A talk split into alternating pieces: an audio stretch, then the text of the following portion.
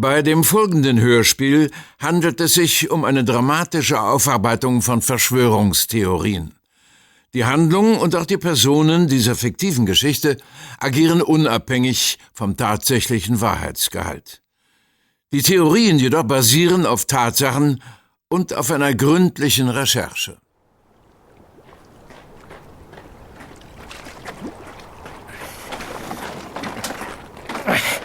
Gut, dass Sie so schnell hier sein konnten. Margot, Tom. Was hat er? Was hat Adams mit ihm gemacht? Hypoglykämischer Schock, gezielte massive Unterzuckerung. Der Tod trat vor etwas mehr als zwölf Minuten ein. Sie haben ihn so, nur im Bademantel über den Fluss geschafft? Tom, geben Sie St. Clair bitte Ihre Jacke. Sonst holt er sich hier auch noch den Tod. Ich kümmere mich um die Leiche von unserem T-Rex. Helfen Sie mir bitte, ihn in den Wagen zu schaffen. Denken Sie bitte daran, dass Adams den Totenschein sehen will. Tom, Sie fahren. Geht klar. Sagen Sie Adams, ich faxe ihm eine Kopie zu. So, jetzt müssen wir aber los. Unsere Leiche hier ist ja schon fast kalt.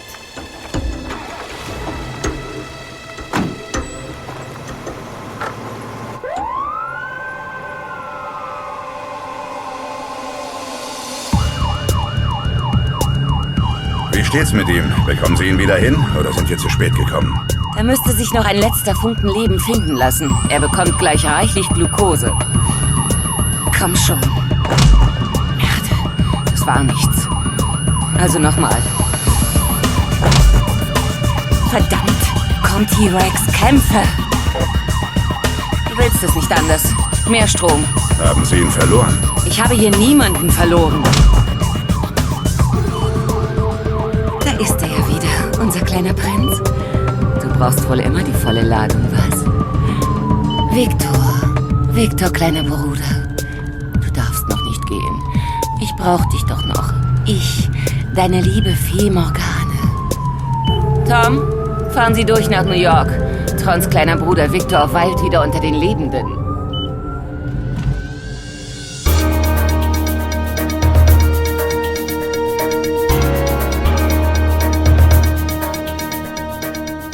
Liebe Hörerinnen und Hörer, seit vor gut einem Jahr, im März 2000, die Aktienkurse an den weltweiten Finanzmärkten nach einem zuvor beispiellosen Höhenflug erstmals ins Minus treten, haben sich die Verluste noch nie so dramatisch zugespitzt wie heute. Allein der Dow Jones Index verlor in den letzten fünf Handelstagen über 800 Punkte. Auch der Index für die Hightech-Aktien der Nasdaq setzte seine Talfahrt fort und durchbrach nach seinem Allzeithoch von 5048 Punkten vor zwölf Monaten nun die 2000-Marke nach unten. Der Zeitschrift Business Week zufolge erwarten Analysten der Wall Street ein weiteres Absacken bis auf knapp 1000 Punkte in den nächsten Wochen. Gemessen am Umfang der Wertverluste gehörte der jüngste Kurssturz zu den schlimmsten Einbrüchen aller Zeiten. Allein die Kursverluste der Nasdaq und der New Yorker Börse zusammen beliefen sich in dieser Woche nominell auf mehr als 4,6 Billionen Dollar. Eine Summe, die dem Umfang der Wirtschaftsleistung von Japan und Südkorea zusammen entspricht oder dem gemeinsamen Umsatz sämtlicher Automobil-, Stahl-, Maschinen- und Ölunternehmen der USA. Damit dürfte der Zusammenbruch der Spekulationsblase um Aktien der Hightech-Branchen, der sogenannten New Economy, in seine wohl dramatischste Phase eingetreten sein. Es ist alles wahr. Hörst du alles? Das von den Freimaurern, den Illuminaten, dieser ganze verrückte Verschwörungskram. Das ist noch viel bedrohlicher, als wir alle dachten. Du kannst wirklich niemandem vertrauen. Sie verschonen keinen von uns. Aber es gibt einen, der mächtiger ist als sie. Er hat ihre Rätsel gelöst und kennt wirklich alle Geheimnisse. Offenbarung 23. Kannst du die unsterbliche Wahrheit verstehen?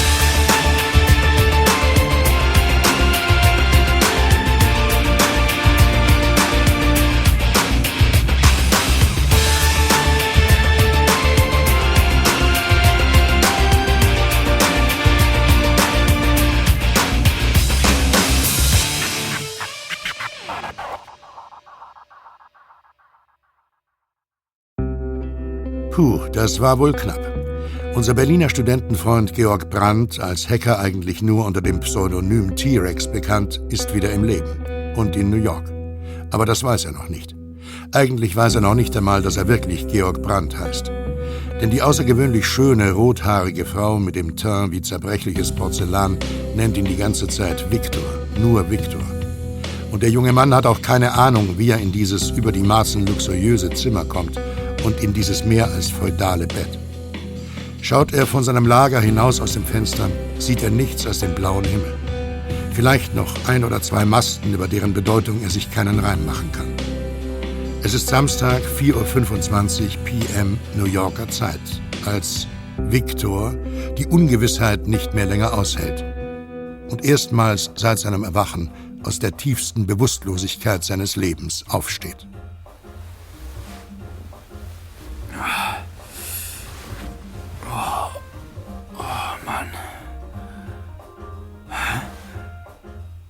Was? Verdammt. Wo zum Teufel bin ich? Ah, du bist wach, Viktor. Aber du solltest doch nicht aufstehen. Es geht dir noch nicht gut. Aber das, das ist. Das ist das Empire State Building da vor dem Fenster. Wo bin ich? Dummerchen. In New York natürlich. In unserem Apartment. Unserem Apartment? Diese Mistkerle, die dir das angetan haben. Dich mir so wegzunehmen, dass du dich an unser gemeinsames Leben nicht mehr erinnern kannst. Mein lieber Viktor. Viktor. Du bist Viktor?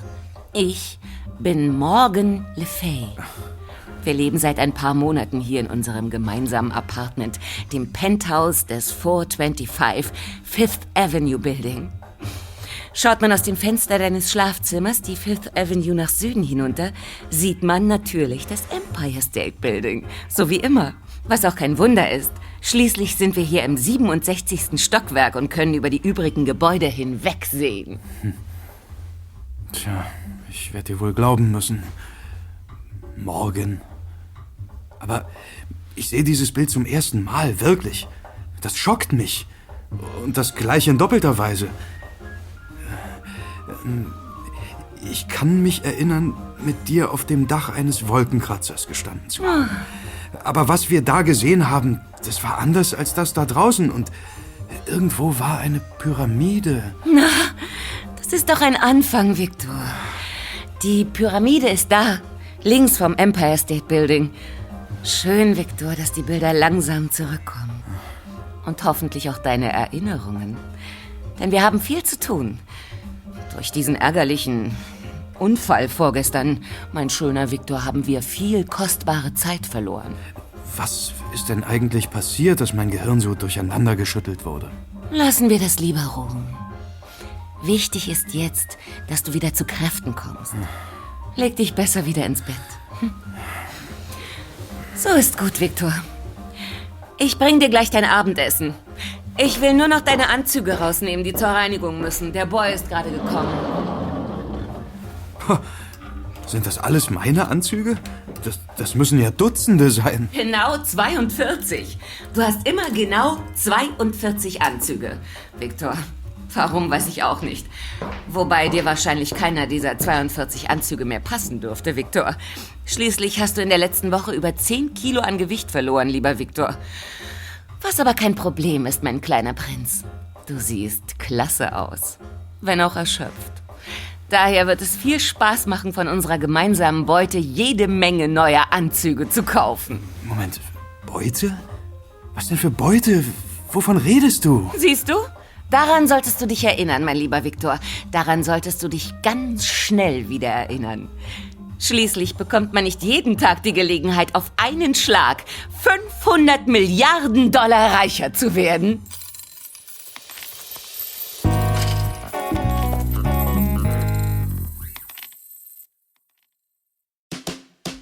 »500 Milliarden Dollar. Was für eine unvorstellbare Summe.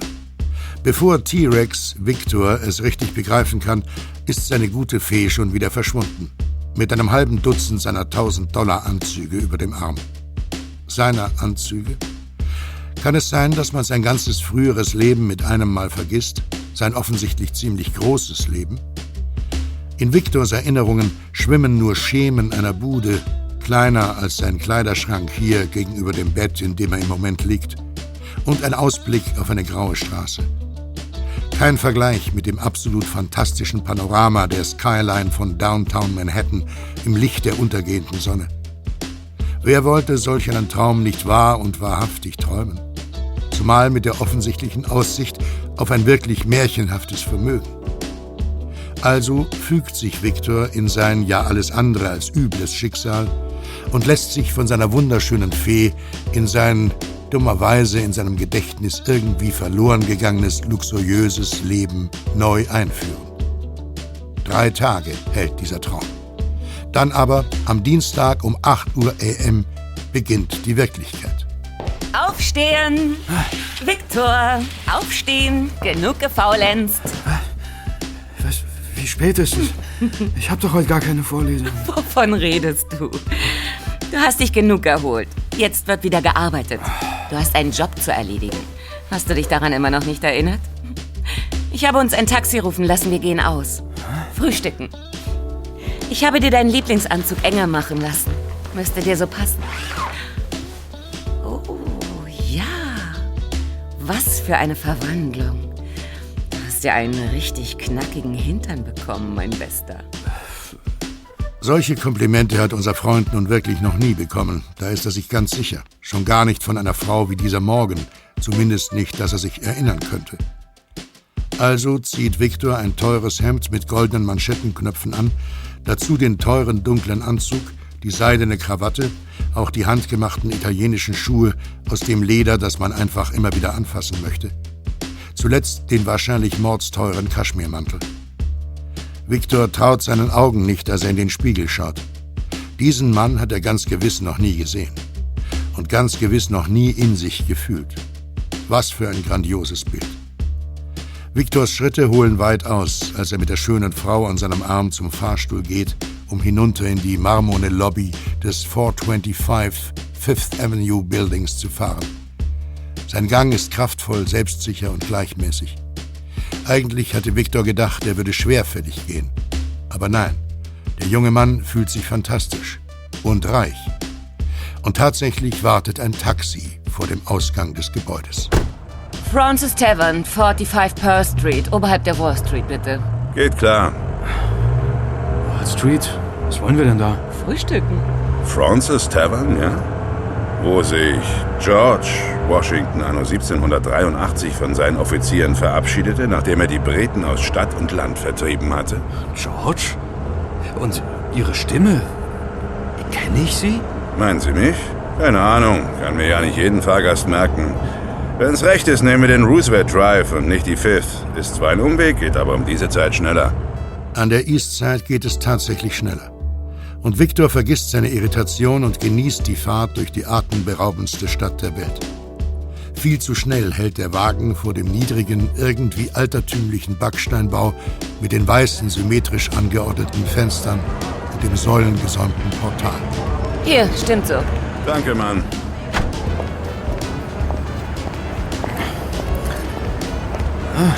Ich wusste gar nicht, dass es so alte Häuser in New York gibt. Da ist ja wirklich ein Bild von Washington auf dem Zunftschild. Ja. Dies hier ist das Heim der Söhne der Revolution und der New Yorker Banker und Broker. Du kannst nirgendwo teurer frühstücken. Ist schließlich das älteste Restaurant der Stadt.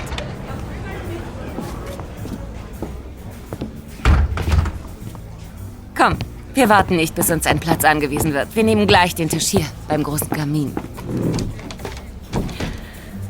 Aber wer kommt denn da? Henry? Ich habe dich gar nicht gesehen. Schön. Aber setz dich doch zu uns. Baroness, danke. Und wen hast du hier an deiner Seite sitzen? Ich glaube, wir kennen uns noch nicht. Ah, entschuldige. Ein Kollege von dir. Viktor. Sogar ein berühmter Kollege. Viktor ist der kleine Bruder von Tron. Viktor, darf ich dir vorstellen?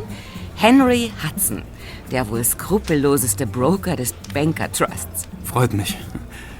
Aber kennen wir uns nicht? Ihre Stimme kommt mir so bekannt vor.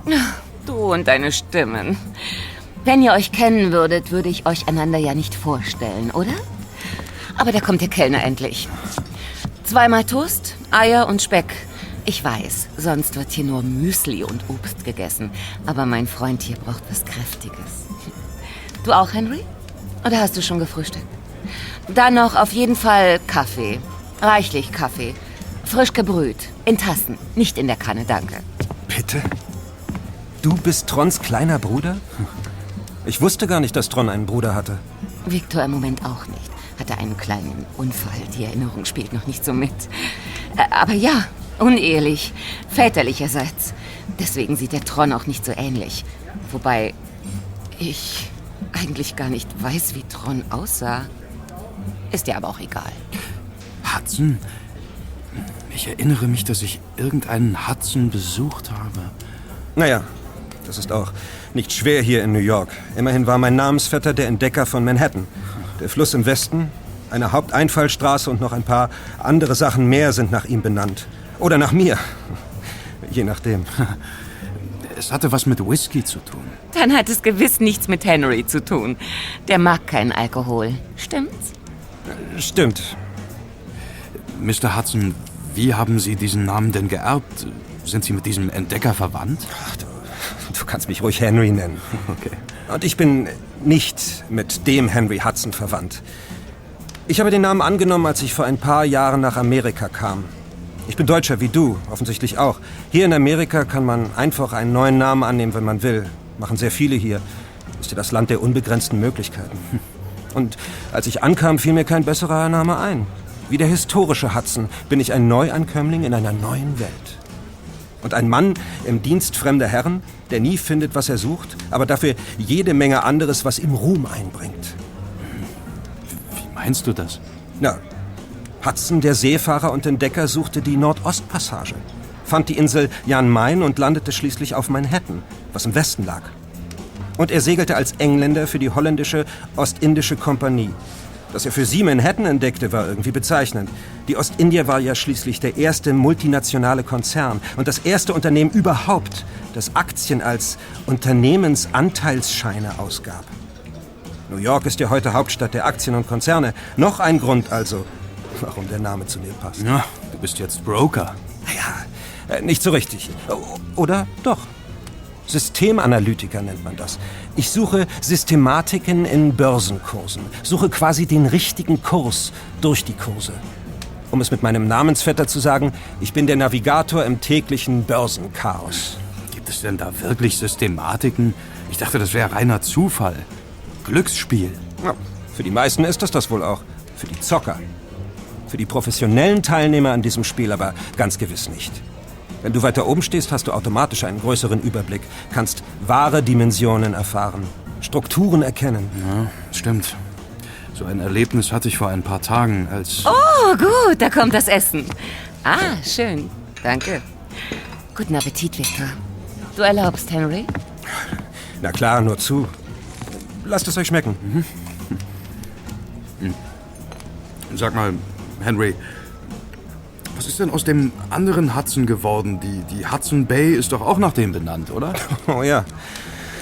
Da haben ihn bei einer späteren Reise seine Leute nach einer Meuterei auf seinem Schiff, der Halbmond, zusammen mit seinem Sohn in einem kleinen Boot ausgesetzt. Man hat nie wieder von ihnen gehört. Sich nur noch an Hudson erinnert. Wie gemein. Ja, wie man es nimmt.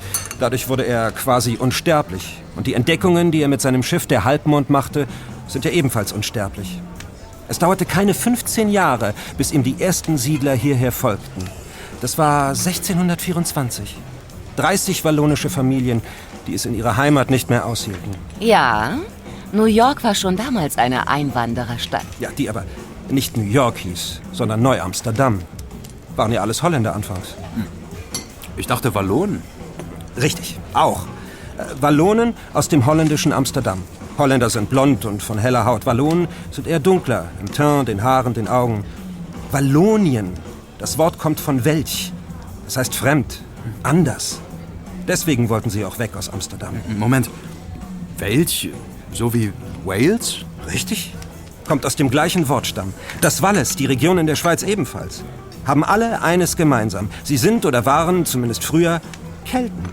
Zumindest irgendwie. Kelten.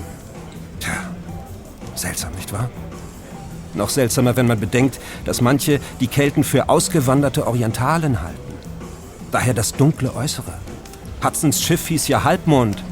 Merkwürdiger Name für ein Schiff in europäisch-christlicher Mission, oder? Ja, auf jeden Fall. Warum hieß das Schiff denn so? Vermutlich aus Diplomatie. Die Ostindier suchte ja einen neuen Weg nach Asien. Da musste man mit den Arabern rechnen. Die Holländer waren in solchen Dingen clever, sehr fortschrittlich. Damals, zu Zeiten Hudsons, hatten die schon eine Republik, während sich andere noch für Jahrhunderte mit despotischen Herrschern herumschlagen mussten. Die Republik der sieben Vereinigten Niederlande machte sich am 23. Januar 1579 von ihrem Habsburger König Philipp II. unabhängig und damit von dessen Finanziers, den Fuggern. Wollten lieber auf eigene Kasse die Welt erobern. 23, ja. Was passierte denn, dass wir heute in New York sind und nicht in Neu-Amsterdam? Oh, oh, du, du bist gerade in Neu-Amsterdam. Hier in der Pearl Street kann man noch die Reste des holländischen Stadthüs des alten Rathauses bewundern, als Ruine unter Plexiglas. Aber der letzte holländische Gouverneur, Peter Stuyvesant, musste 1664 die Stadt kampflos den Engländern überlassen. Seine Leute wollten lieber Geschäfte machen als kämpfen. Also ließ man sich assimilieren und überließ es den Briten, kostspielig für Recht und Ordnung zu sorgen und die Infrastruktur aufzubauen. Eine Rechnung, die ziemlich gut aufging. Die Engländer hatten die Arbeit. Die astronomischen Profite der neuen Welt fuhren aber andere ein. Ach ja? Und wer? Zum Beispiel Cornelius Vanderbilt, der Eisenbahnkönig, Holländer. Oder John D. Rockefeller, Deutscher. Auch John Jakob Astor war Deutscher, wobei er eigentlich aus der Südschweiz kam. Wie auch Benjamin Guggenheim, der auf der Titanic starb. Jeweils die reichsten Männer ihrer Zeit. Aber was ist mit JP Morgan oder, oder Andrew Carnegie? Das waren doch Briten, die hier in der Stadt reich wurden. Dazu kann ich was sagen. Briten ja, aber keine Engländer. Carnegie war Schotte. Mein Namensvetter Morgan Waliser. Als die Engländer hier ihren Job erledigt hatten, wurden sie 1783 wieder aus ihrem Neuengland vertrieben und die Siedler aus aller Herren Länder übernahmen. Den Sieg feierte man hier, im Francis Tavern. Aber entschuldigt mich bitte einmal. Nach diesem üppigen Mahl muss ich mir mal die Nase pudern. Schweigend schauen die beiden Männer in ihren teuren Businessanzügen der noch wesentlich eleganter gekleideten rothaarigen Frau hinterher. Der eine darüber nachdenkend, woher er diese Frau nun wirklich kennt. Der andere darüber sinnierend, ob ihn diese Frau tatsächlich nicht kennt. Schließlich fällt der Mann, der sich Henry Hudson nennt, eine Entscheidung.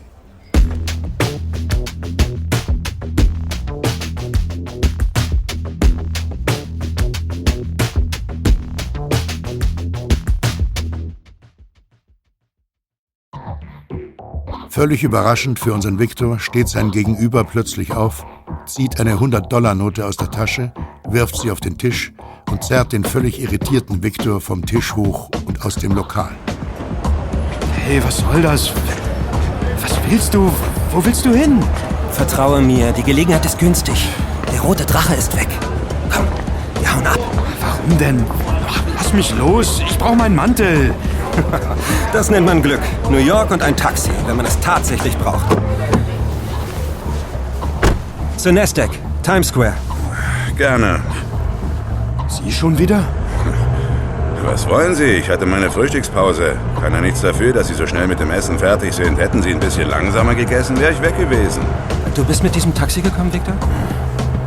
Na, schließen Sie bitte die Trennscheibe. Wir brauchen etwas Privatsphäre. Kein Problem. Ich schulde dir eine Erklärung, Victor. Ich muss dich was unter vier Augen fragen. Ohne diese Morgen. Bist du wirklich der kleine Bruder von Tron? Ja. Nein, ich weiß es nicht. Ich trage seinen Namen, seinen Nachnamen. Hier, Sie selbst. Dein Pass? Tatsächlich. Hier steht Victor F. Das Dokument ist erinnere mich nicht mehr an viel, aber ja, ich bin offensichtlich damit eingereist, also wird's wohl echt sein. Sieht zumindest auch verdammt echt aus. Was hast du dann aber mit dieser Morgan zu schaffen? Ich wohne bei ihr. Sie hat sich nach meinem Unfall ähm, seit meinem Gedächtnisverlust um mich gekümmert. Du wohnst bei ihr? Na, dann ist es ja gut, dass ich dich mitgenommen habe. Sie nennt sich jetzt Morgen? Morgen Le Fay. Die Fee Morgane. Andere sagen Vater Morgana. Wer je bei der gewohnt hat, ist bisher noch nie zurückgekommen. Wie ist das nun wieder gemeint? Viktor schaut den dunkelhaarigen Mann mit den tiefbraunen Augen nachdenklich an. Doch er erwidert nichts. Ein seltsamer Traum, den ich da lebe, überlegt unser Viktor. Und er schaut aus dem Fenster des Taxis, das sich mühsam durch den morgendlichen Verkehr New Yorks arbeitet. Bilder steigen in seiner Erinnerung hoch. Ein Déjà-vu. Ein New York, das kein echtes New York ist, nur eine Imagination. Vorbeiziehende Läden, Restaurants, Häuserblocks. Eine falsche Matrix, ein Trugbild, das nicht die Realität ist. Ich gehöre nicht hierher, denkt Viktor. Ich bin nicht dieser Mann in diesen teuren Klamotten. Aber wer bin ich? Wo bin ich wirklich? Wieso ist dieses Trugbild nur so verstörend wirklich?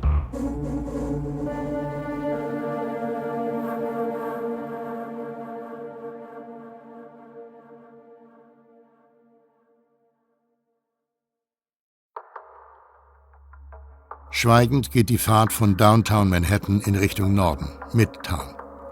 So schachbrettartig die Straßenzüge angelegt zu sein scheinen. Nach einer Weile realisiert Victor, dass sie jetzt diagonal durch die Häuserblocks fahren. Der junge Mann hält nach Straßenschildern Ausschau. Endlich entdeckt er eines.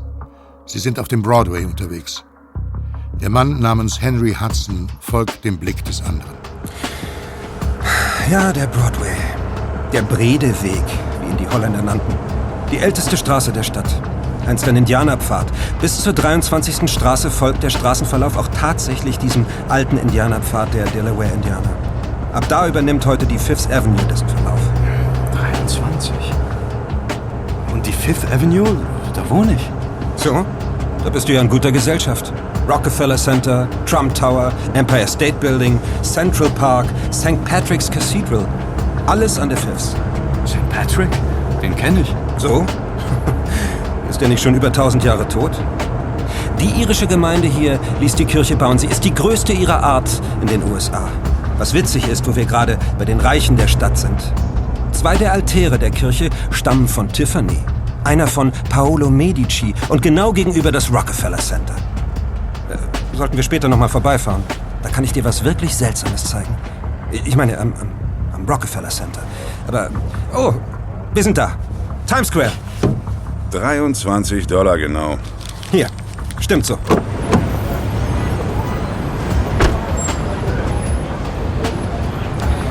Lass uns darüber zu dem Haus mit den vielen Werbedisplays gehen. Hey, pass doch auf, du! Mann! Das war knapp, hä? In New York ist es immer knapp. Komm rein.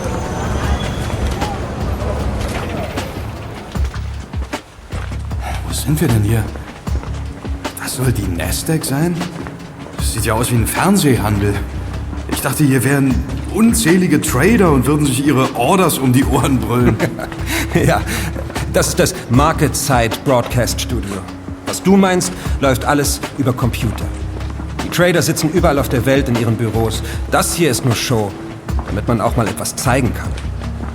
Sind ja nicht umsonst hier im Gebäude eines Medienunternehmens, dem Verlag Condé Nast. Aber komm, hier, zu den Fahrstühlen. Hm, Gerade einer da. Mein Büro ist im siebten Stock. Und was machen wir also hier? In äh, zwei Minuten. Um 9.30 Uhr beginnt das Trading auf der Nasdaq. Damit beginnt meine Arbeit. Bis 4 Uhr PM. Der reine Terror, sag ich dir. Und diese Morgan sagte doch, du wärst ein Kollege von mir. Also, kleiner Bruder. Hier kannst du was lernen. Zusammen betreten die beiden Männer ein eher kleines Büro. Mr. Henry Hudson Financial Informations steht an der Tür.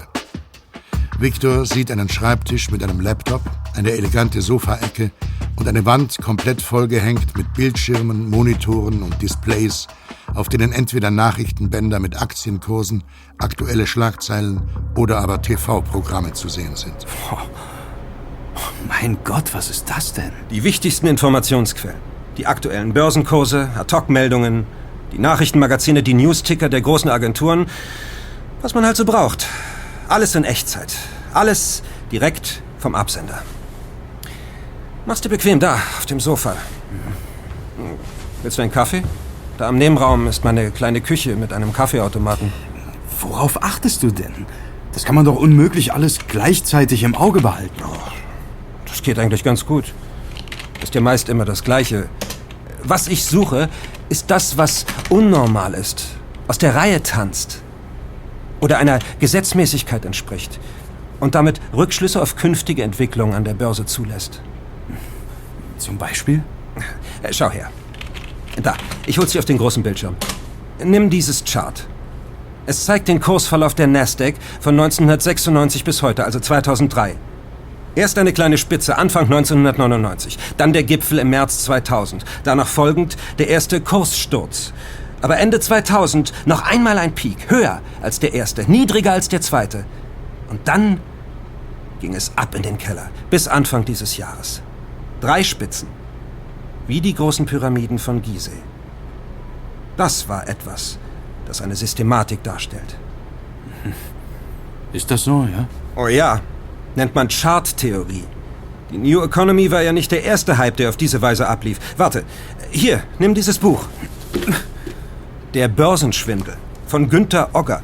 Lies ab Seite 269. Ich verspreche dir, du wirst deinen Augen nicht trauen.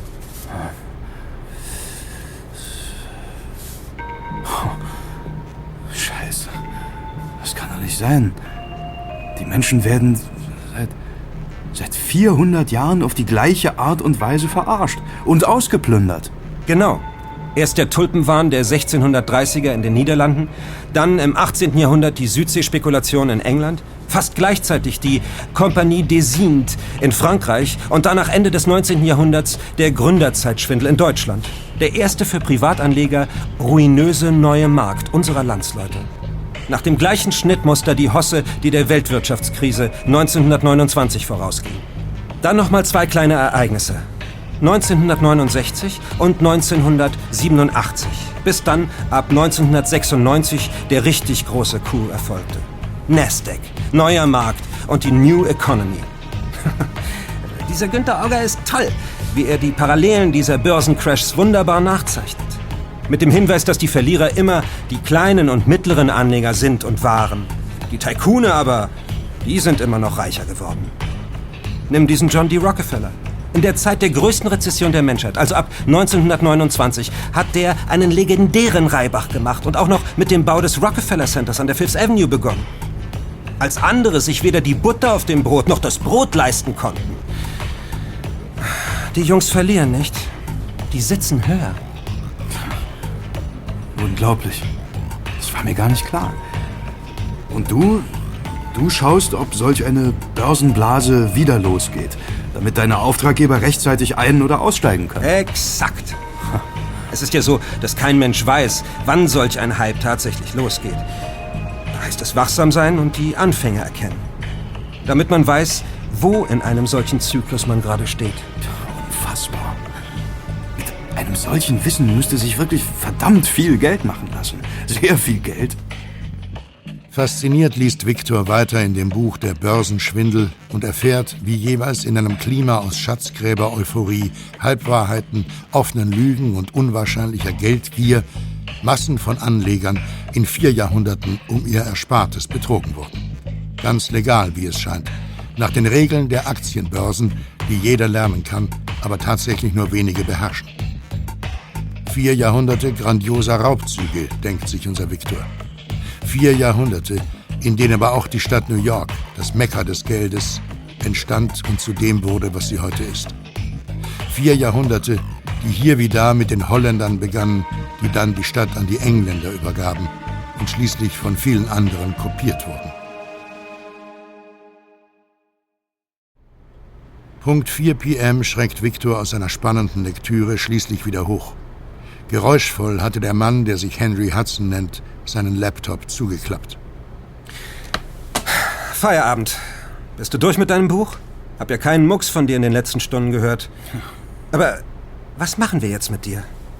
Ich wohne im Waldorf Astoria. Soll ich dir dort auch erstmal ein Zimmer besorgen? Später können wir dann weitersehen. Du hast dein Wissen wohl zu nutzen gewusst, was, Henry? Nicht schlecht, das Waldorf Astoria. Wie John Jakob Astor? genau. Der stammte aus Waldorf. Genau jenem Waldorf, in dem heute die Zentrale der gut bekannten Firma SAP sitzt. Waldorf, Wall Street. Gibt's da auch einen Zusammenhang? Ja, sicher. Waldorf bedeutet das Dorf im Wald. Wall gleich Baumstamm, Pfahl. Und dort, wo heute die Wall Street verläuft, errichteten die Holländer um 1660 eine Pfahlpalisade. The Wall. Die Neu-Amsterdamer Holländer waren Wallonen, Waldmenschen, Welche. Die anderen, Fremde, auch Kelten genannt. Die Stadt Waldorf liegt im Kernland der sogenannten Hallstattkultur, dem Zentrum der Kelten in Europa. Du kannst sicher sein, so sehen keine Zufälle aus, zumal das Wappen der Stadt Waldorf eine Eiche ziert. Der heilige Baum der Kelten. Mhm. Okay, die Kelten. Und was sagt uns das? Erzähle ich dir unterwegs. Wir müssen los. Eilig verlassen die zwei Männer das Büro und das Gebäude, in dessen Parterre das untergebracht ist, was die Welt als umsatzstärkste Börse der Welt kennt, die Nasdaq. Wieder finden sie ohne größere Probleme ein Taxi. Sie schon wieder. Das nennt man Zufall. Und ich könnte schwören, Sie schon vorher gekannt zu haben. In New York gibt es zwei Arten von Taxifahrern. Latinos oder Schwarze. Ich bin davon überzeugt, dass die in irgendeiner Taxifahrerfabrik geklont werden. Aber bitte, schließen Sie wieder die Trennscheibe, ja? Alright. Wo waren wir? Ah ja, die Kelten.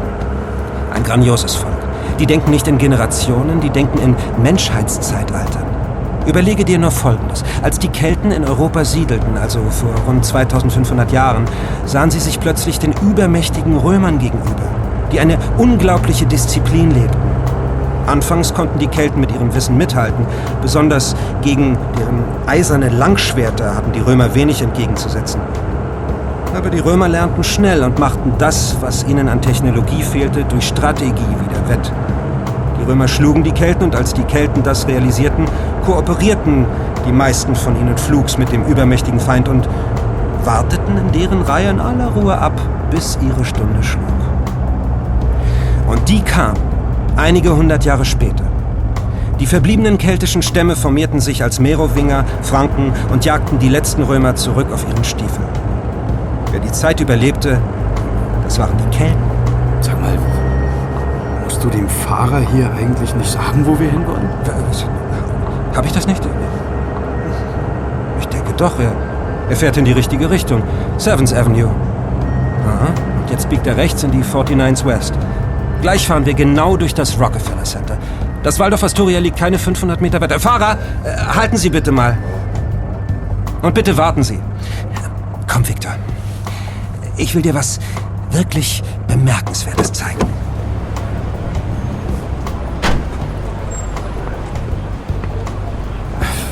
Wo wollen wir denn hin?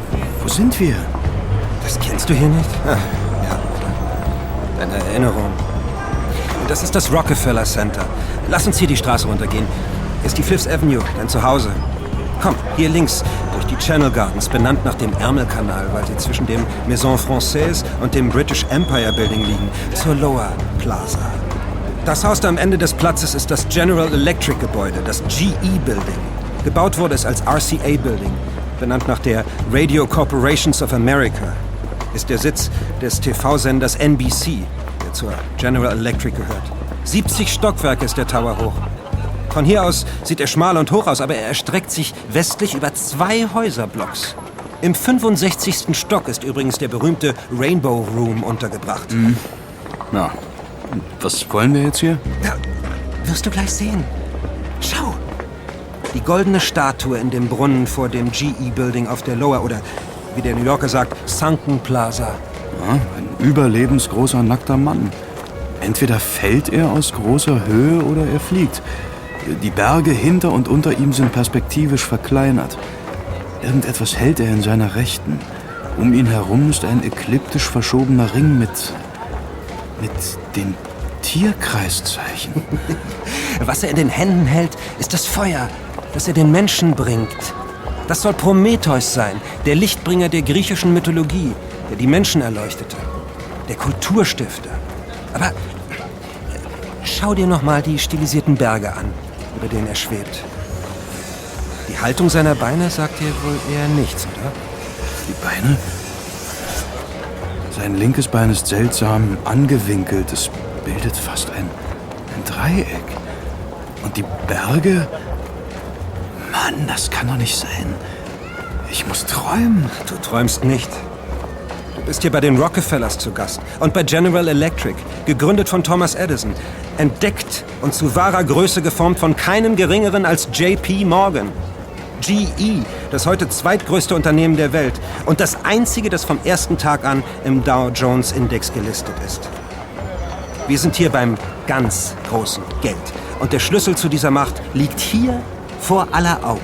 Offen und frei zugänglich. Ist das nicht eine unglaubliche Ironie von den Schöpfern dieses Platzes des Geldes und der Kulturen mitten im neuen Babylon?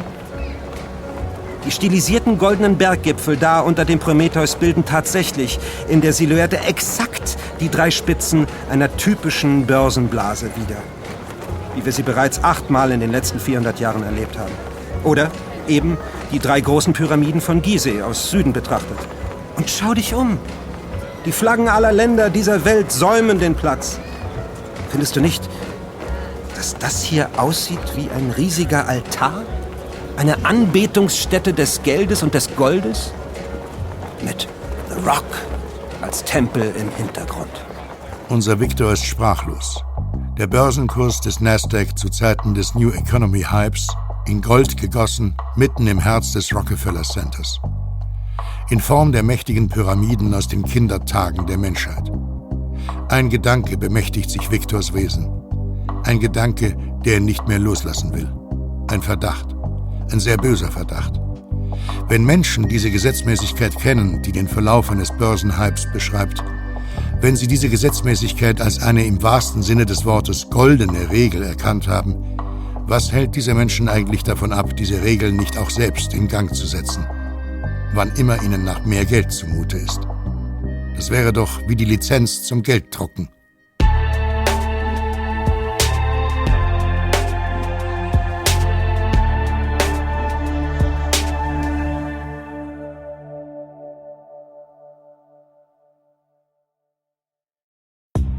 Ohne weitere Unterbrechung fahren die beiden Männer schließlich zum Waldorf Astoria, wo Victor tatsächlich ein freies Zimmer bekommt, direkt neben jenem von seinem Begleiter Henry Hudson. Victor reist ohne Gepäck, also wird ein Hotelboy beauftragt, das Nötigste für den neuen Gast zu besorgen. Dazu gehört auch ein Laptop, den das Hotel auf Nachfragen gerne bereitstellt. Victor will einige Nachforschungen anstellen, will seinem bösen Verdacht nachspüren, und das kann er, wie er ein wenig überrascht feststellt, tatsächlich sehr gut mit einem Laptop. Zwei volle Tage vergräbt Victor sich für seine Recherchen in seinem luxuriösen Zimmer, lässt sich von seinem neuen Freund Henry Hudson noch nicht einmal überreden, für die Mahlzeiten das Piekpfanne-Zimmer zu verlassen. Es ist Donnerstag, 5.18 Uhr PM, als Hudson wieder einmal einen solchen Versuch startet.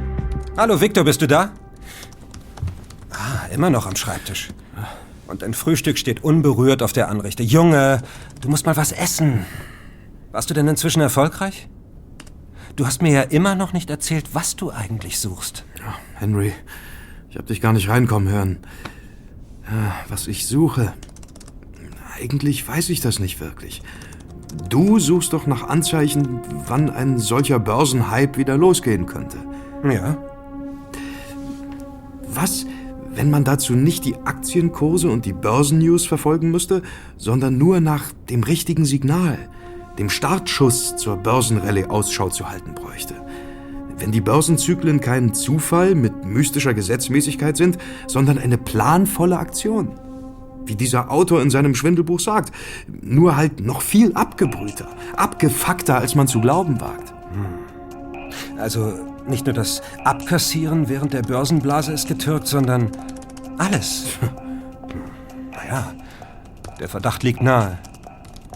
Anfang dieses Jahres akzeptierten im größten Wirtschaftsprozess der amerikanischen Geschichte gleich zehn Broker und Investmentbanken eine Strafe von 1,4 Milliarden Dollar, weil sie mit falschen Analysen im New Economy Hype die Kurse nach oben getrieben hatten. Warte, Das waren die Citigroup-Sparte, Salomon Smith Barney, die zur Credit Suisse gehörende CSFB, Merrill Lynch, die Goldman Sachs Group, Morgan Stanley, Beer Stearns, Lehman Brothers, JP Morgan Chase, Piper Jeffrey von der US Bancorp und der UBS Warburg. Man würde glauben, dass kein Mensch mehr von denen einen Blumentopf kaufen würde, aber die sind nach wie vor bestens im Geschäft. 1,4 Milliarden. Hm? Ich habe den Artikel darüber im FAZ-Archiv gelesen. Ist dort am 29. April 2003 erschienen. Weißt du, was seltsam ist? Im Tagesschau-Sendungsarchiv ist der entsprechende Beitrag offensichtlich gelöscht worden. Auch in anderen namhaften Medien finden sich keine Berichte mehr über diesen Skandal.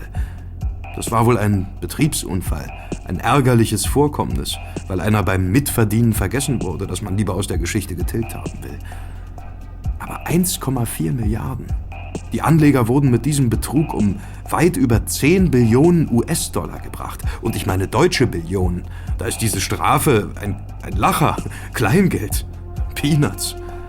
Nein, nein, was da abläuft, ist dunkler, fieser, konspirativer. Ein permanenter, über Generationen gehender, skrupelloser Angriff auf die Vermögen der Kleinanleger, die zusammen so viel schönes Geld besitzen, dass ein paar wenige auch noch gerne hätten. Denn nur wenn man der ultimativ Reichste ist, ist man auch der Beste. Das beweist ja schon die Existenz dieses Hotels, in dem wir hier sitzen. Hm. Du meinst den Streit der beiden Astor-Frauen um den Ruf, New Yorks First Lady zu sein? weshalb sich die eine das luxuriöse Waldorf-Hotel, die andere daraufhin das noch luxuriösere Astoria-Hotel von ihrem Mann bauen ließ. Ja, das sagt einiges darüber, wie diese Leute ticken. Aber äh, wie soll so eine Konspiration, wie sie dir bei den Börsenraubzügen vorschwebt, funktionieren? Hast du da was rausgefunden? Ja, vielleicht. Könnte sein. Warte. Guck mal hier. Ein Bericht über ein Buch über den ersten Börsenhype, die, die Tulpenmania. Geschrieben von Alexandre Dumas dem Jüngeren. Die schwarze Tulpe. Es ist vielleicht abwegig, aber da ich eigentlich nichts gefunden habe, habe ich dieser seltsamen Tulpe nachgespürt. Dumas war Freimaurer und hat Bücher geschrieben mit jeder Menge Freimaurer-Symbolik. Und seine Tulpen, Tulpen überhaupt, die brauchen sieben Jahre von der Aussaat bis zur Blüte. Ist dir bewusst, dass jeder dieser Börsenhypes gemäß deiner drei Spitzen oder drei Pyramidensystematik exakt sieben Jahre gedauert hat? Von Beginn der Hosse bis zum Ende der folgenden Bässe? Und die drei ist die heilige Zahl der Freimaurer, die sieben die mystische, wie auch für die Kelten. Es muss nichts bedeuten, aber vielleicht ja doch. Schwarze Tulpen. Black Tulips. Du bist wahrhaftig Trons kleiner Bruder. Der erreichte seine größten Erfolge ja auch dank seiner intuitiven Vorgehensweise. Oh ja. Du bist da absolut auf der richtigen Spur, glaube ich. Los, komm mit. Wir fahren in mein Büro. Dort können wir überprüfen, ob du mit deiner aberwitzigen Theorie intuitiv ins Schwarze getroffen hast. Black Tulip. Es ist einer der ältesten Tricks der Welt. Oh Mann, es war vor meinen Augen. Black Tulip. Und ich habe es all die Jahre nicht gesehen. Jetzt aber los.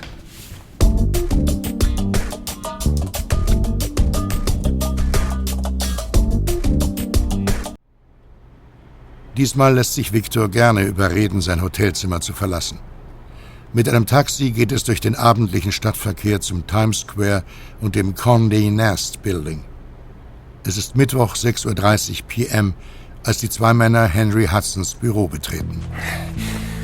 Dann lass uns mal sehen, ob wir deine Black Tulip finden. Tulpen. Natürlich, dass ich nicht selbst darauf gekommen bin. Tulpen. Ich krieg mich wirklich nicht mehr ein. Dann nenne ich mich all die Jahre Henry Hudson. Hudson, der mit seiner Halbmond die neue Welt in Besitz nahm. Und erkenne das Offensichtliche nicht. Was hast du denn? Ich verstehe gar nicht, was du da faselst. Moment, ich, ich will nur kurz was überprüfen. Ja, hier. Lies selbst. Was ist das? Äh, die osmanische Bezeichnung für Tulpe, Lale, leitete sich aus dem persischen Laleh ab. Äh, las man dies rückwärts, ergab sich das Wort Helal, Halbmond. Ach, Scheiße. So hieß doch Hudsons Schiff. Ja, lies weiter. Es ist noch nicht zu Ende. Der Halbmond als ein wichtiges Symbol des Islam versinnbildlichte Helligkeit, Glanz, Erleuchtung, aber auch Macht. Der Ursprung aller Macht aber ist das Geld. Shit, wo habe ich das nun schon mal gehört? Joseph Kennedy, dem Vater von JFK, ist eines seiner berühmtesten und berüchtigsten Zitate. Aber der Text geht hier noch weiter. Zudem setzt sich das Wort La Le aus denselben Buchstaben zusammen wie der Name für Allah, den all-einen Gott. Gott ist der Halbmond, der Halbmond ist die Macht. Und der Ursprung aller Macht ist das Geld. Drehst du den Halbmond um, liest dessen Namen rückwärts, nimmst also seine dunkle Seite, hast du die Tulpe, die schwarze Tulpe, die dir zu jeder Menge Geld verhilft. Diese verfluchten Geldsäcke. Aber wo, wo finden wir die schwarze Tulpe? Na da! Vor uns, auf dem Bildschirm. In all den News-Tickern, Börsenkursen, Nachrichtenmeldungen. Pass auf. Ich zaubere für dich. Was meinst du? Was machst du denn da? Na, schau hin. Mein Gott. Was machst du? Was ist das? Der Code dieser Geldsäcke. Wenn du etwas wirklich gut verstecken musst, tue es so offen wie möglich. Die Menschen werden den Wald vor lauter Bäumen nicht erkennen. Die Tulpe kommt ursprünglich aus Persien. Da gab es einen alten Mysterienkult, dessen Hohepriester man Magier nannte Zauberer. Die Magier aus dem Morgenland, die dem Jesuskind an der Krippe huldigten, die stammten aus diesem Kult. Die beherrschten solche Taschenspielertricks wie diesen hier. Tote aufwecken, Statuen sprechen lassen, übers Wasser gehen, durch die Luft schweben oder versteckte Botschaften in den meistgelesenen Nachrichten der Welt platzieren. Verdammt, die können das. Du siehst es ja selbst. Es kann jeder sehen. Du brauchst nur den richtigen Schlüssel. Die schwarze Tulpe. Black Tulip. Ja, ein Zeichensatz, ein Schriftsatz. Von der International Typeface Corporation.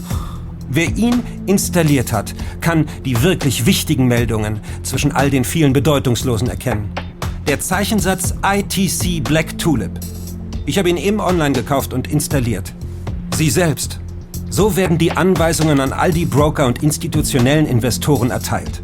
Eine Meldung, angezeigt in dieser Schrift und nur sichtbar auf solchen Rechnern, auf denen die Black Tulip installiert ist, sonst sieht man äh, den Text in Standardschriftsatz, gilt als Anweisung, Aktien dieser Firma zu kaufen oder zu verkaufen.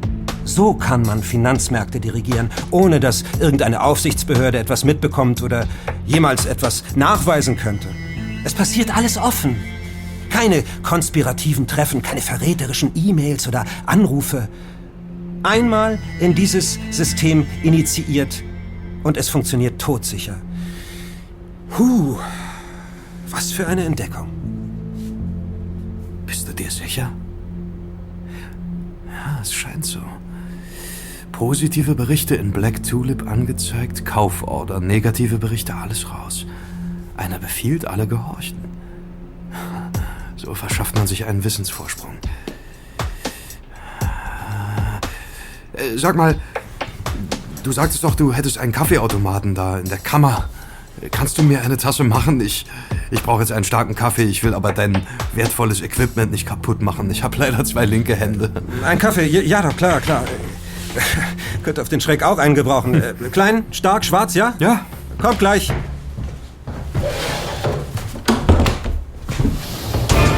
Victor!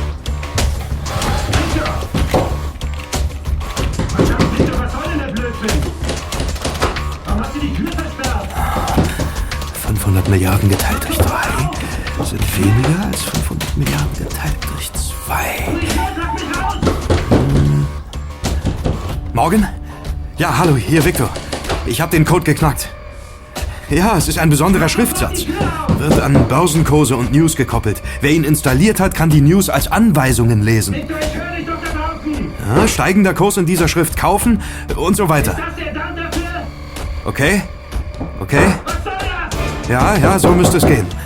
Damit rechnen die nie und bis sie reagieren können, ist das Geld schon weg.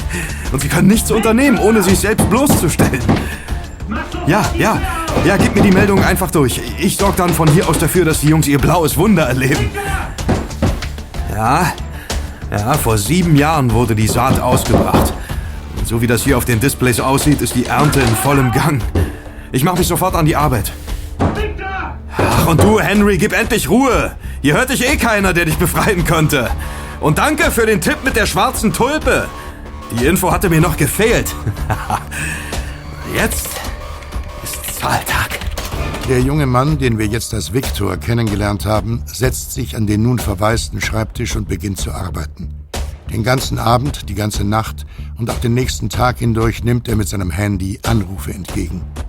Über Newswire, einen frei zugänglichen Börseninformationsdienst, versendet er immer neue, in aller Eile von dienstbaren Geistern zusammengezimmerte Ad-Hoc-Meldungen, die jenen, für die diese Meldungen gedacht sind, in einer ganz bestimmten Schriftart angezeigt werden. Und auf einem der Monitore vor sich an der Wand sieht der junge Mann bald, wie sich irgendwo auf der niemals schlafenden Welt die Kurse der in seinen Meldungen erwähnten Unternehmen mal ins Positive, mal ins Negative verändern. Als Synonym für immer größere Geldbeträge, die im Hintergrund gegen Aktien ihren Besitzer wechseln. Und er ahnt mit zunehmender Begeisterung, wie sich so auf irgendeinem imaginären Konto bei einer namenlosen Bank die erträumten Milliarden anhäufen. Es ist Freitag, 3.20 Uhr PM, als sich Viktor endlich einmal eine Pause gönnt.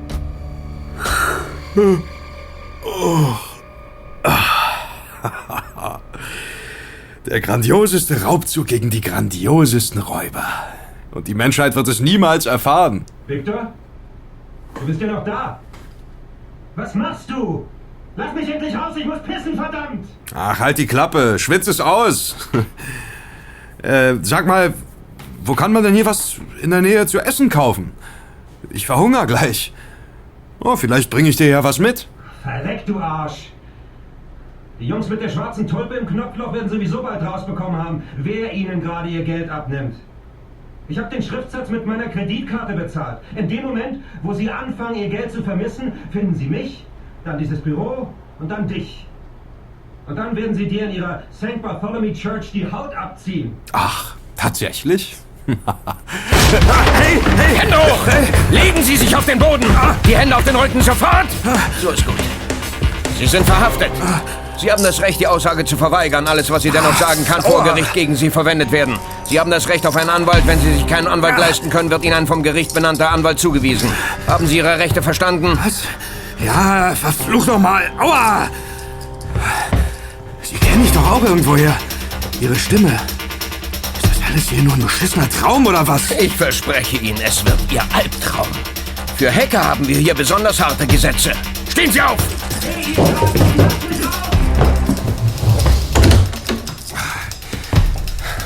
Endlich. Danke. Es war auch dringend nötig.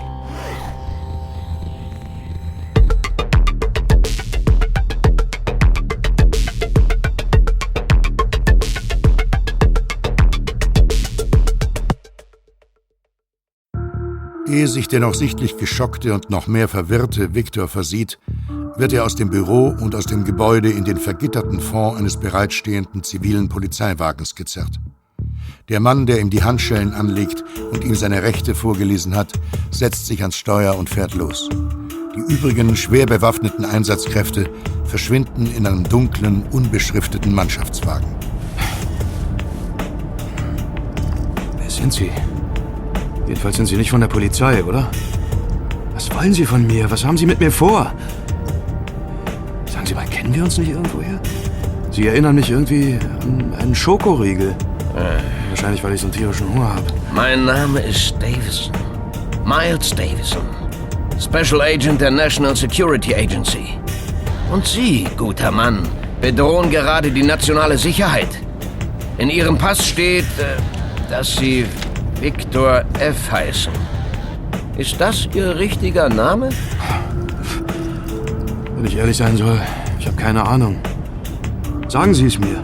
Was wird hier gespielt? Wo bringen Sie mich hin? Das ist doch. Das ist das Rockefeller Center, oder? Ich möchte mein Recht auf einen Anwalt wahrnehmen. So, wollen Sie. Dieses Recht wird nur Lebenden gewährt. Keiner Leiche. Was soll das heißen? Wollen Sie mich umbringen? Mal sehen. Aussteigen. So, darüber zum GE-Gebäude. Das Rockefeller Center? Was machen denn all diese Menschen hier? Moment. Ist das dort... Ist das nicht der... Amtierende Präsident der Vereinigten Staaten? Doch, natürlich. Und das daneben ihm ist der größte Weihnachtsbaum des Landes. Du hast Glück. Du wirst gerade Zeuge eines der bedeutendsten nationalen Rituale der USA, der Lighting Ceremony. Siehst du? Der Präsident entzündet das Licht an diesem Weihnachtsbaum und macht es so zu einem nationalen Heiligtum. Und das alles im Angesicht des goldenen Prometheus, des göttlichen Lichtbringers. Ja, man könnte glauben, da steckt mehr dahinter als das Entzünden eines Weihnachtsbaums. Tief erschüttert betritt Victor mit dem NSA-Agent einen Fahrstuhl. Es geht in die 64. Etage, der Rainbow Room, wie Victor glaubt. Doch der befindet sich eigentlich im 65. Stockwerk. Der Beamte dirigiert seinen Gefangenen in den östlichen Gebäudeteil, in die Radio City Suite, wie Victor auf einem kleinen Schild liest. Nur die Notbeleuchtung spendet spärliches Licht in den kleinen Saal. Beim Eintreten bemerkt der junge Hacker fünf ältere Männer in feinen Anzügen an den Fenstern, die offensichtlich den Ausblick über die nächtlichen Lichter der Stadt genießen. Unser George scheint seine Sache sehr gut zu meinen.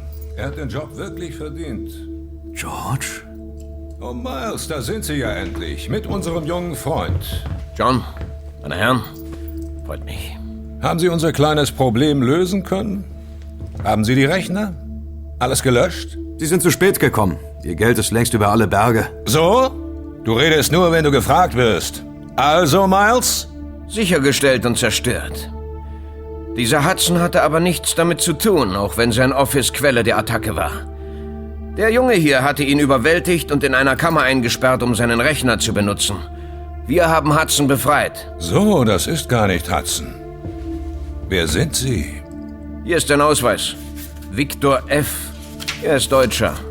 Oh, dann sind wir ja auch quasi Landsleute. Wie hoch ist der Schaden? Ungefähr. So, 400, 500 Milliarden. Plus minus Kleingeld. Der Flächenbrand hat fast 24 Stunden gewütet, bevor wir ihn löschen konnten. Wir arbeiten daran, den Weg der Gelder nachzuverfolgen. Aber es sind einige Millionen Transaktionen, die in Frage kommen. Das wird eine Weile dauern. Ja, ich kann's mir denken. Und ich kann mir auch denken, wer dahinter steckt. Verdammt, wie konnten wir enttarnt werden? Wer hat uns verraten? Viktor, ja? Rede. Wie habt ihr die schwarze Tulpe pflücken können? Wer hat uns verraten? Niemand. Ich bin Hacker. Der Code muss noch erfunden werden, den ich nicht knacken kann. Wir Hacker haben nämlich das, was euch Geldsäcken fehlt. Kreativität. Egal wie gut ihr euch verstecken und tarnen mögt, wir kommen euch doch auf die Schliche. Ihr und euer vieles Geld werdet niemals sicher sein. Ach ja.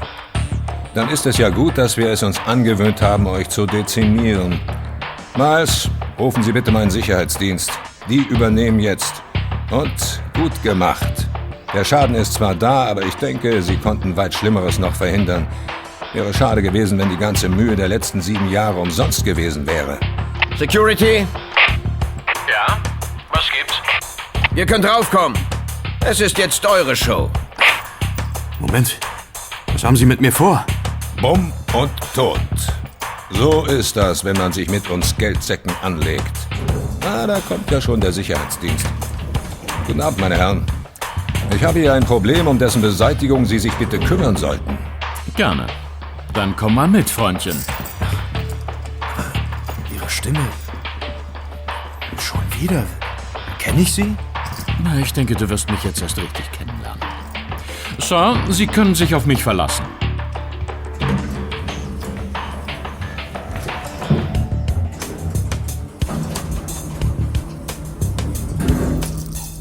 Wer sind Sie?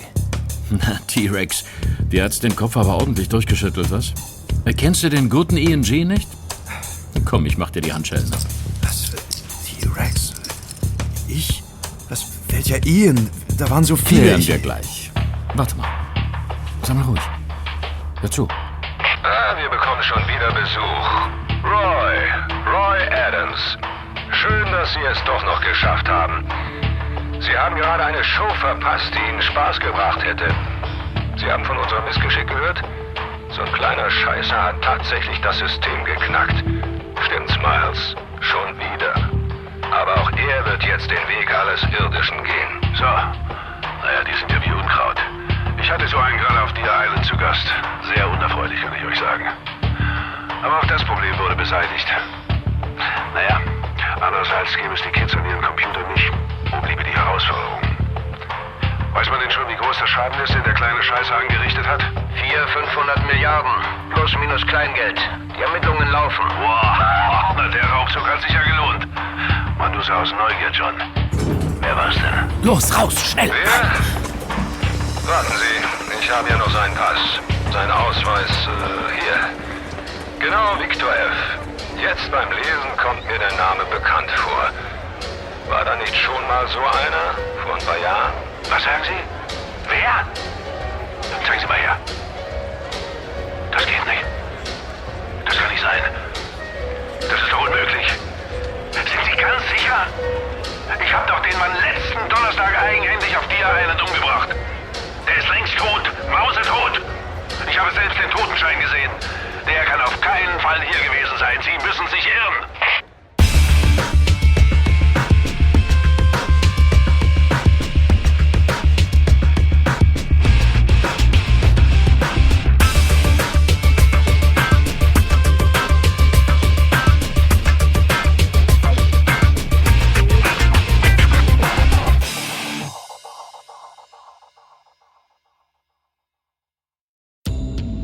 Schnell sie können, verschwinden Victor und Ian G. durch die Menge der Lighting Ceremony hin zu einer bereitstehenden Limousine. Ians zwei stumme Helfer sind derweil wie vom Erdboden verschluckt. Los, Tom, weg hier. Zum Flugplatz, so schnell es geht. Hier geht gleich die Welt unter. Das war verdammt knapp. Adams kam gerade an, als wir den Fahrstuhl betraten. Das hätte tierisch ins Auge gehen können. Aber er hat euch nicht gesehen? Sie schon wieder? Tom? Wo ist Ihr Taxi? Na, du bist ja noch ziemlich neben der Rolle, George, Bruder. Meinst du nicht, dass du unseren Freund jetzt mal aufwecken solltest? Du hast recht. Warte. Hier, T-Rex. Ist für dich. T-Rex. Hallo? Bist du es, T-Rex?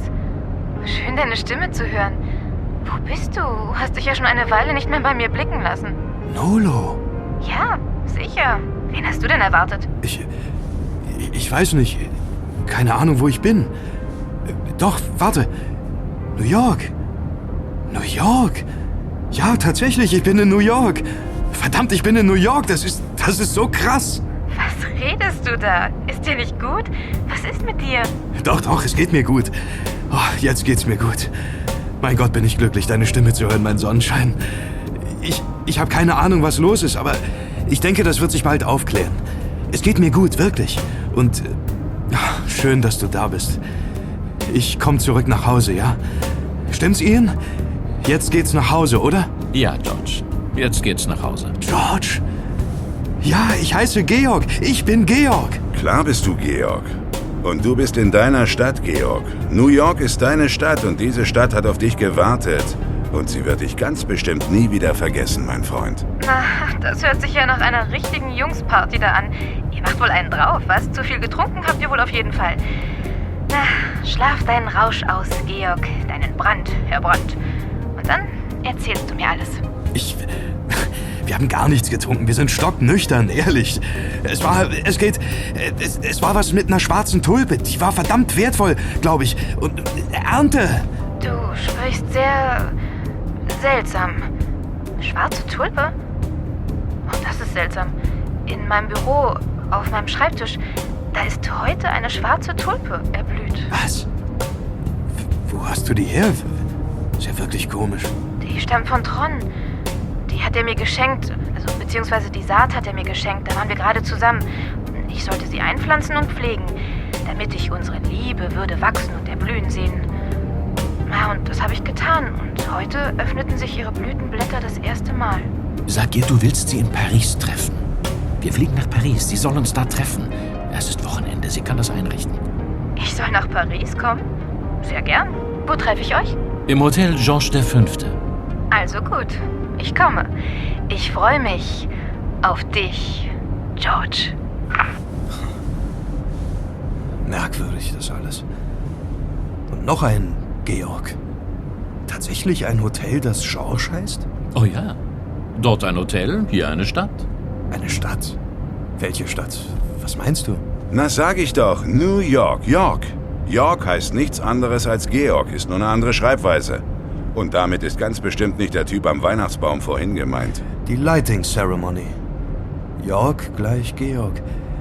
Aber Moment, warum eigentlich meine Stadt? Na, du hast gerade den größten Raubzug der Menschheitsgeschichte ganz im Alleingang durchgezogen. 500 Milliarden Dollar in einer Nacht. Das macht dir so schnell keiner nach. Wirklich? Das stimmt. Ich erinnere mich, aber das viele schöne Geld, ich habe es ja nicht mehr. Oder doch? Das, das hat doch diese, diese, diese andere Frau. Margot. War ja, es war ziemlich kompliziert, dich ihr in die Hände zu spielen. Und zwar so, dass sie keinen Verdacht schöpfen konnte. Inklusive deinem Gedächtnisverlust. Amnesie. Eine häufige Folge von Nahtoderfahrung. Nahtoderfahrung? Was? Ich. Was ist denn passiert, verdammt? Und, und, und wo ist all das viele Geld jetzt? Habt ihr das? Oh nein. Das hat im Moment Margot. Margot, nicht morgen. Oder doch, manchmal auch morgen. Aber ich verstehe das alles nicht. Dann, dann war. Dann war doch alles umsonst? Nein, ganz bestimmt nicht. Es wird sicher ein Heidenspaß, dieser Margot oder morgen das Geld wieder abzujagen. Also ist es noch nicht zu Ende? Hm? Ganz richtig. Es ist noch nicht zu Ende. Es hat gerade erst angefangen. Aber warum war ich Viktor? Na, Viktor. Kommst du nicht drauf? Du gehst als Sieger vom Platz. Du hast sie alle getäuscht. Viktor. Der Name kommt von Victoria. So heißt die Siegesgöttin. Ich? Der Sieger? Oh ja, mein Freund. Die fünf reichsten Männer New Yorks fragen sich gerade, wo ihre 500 Milliarden plus minus Kleingeld geblieben sind. Aber der größte Trick, den der Teufel je gebracht hat, war die Welt glauben zu lassen, es gäbe ihn gar nicht. Und einfach so ist er weg.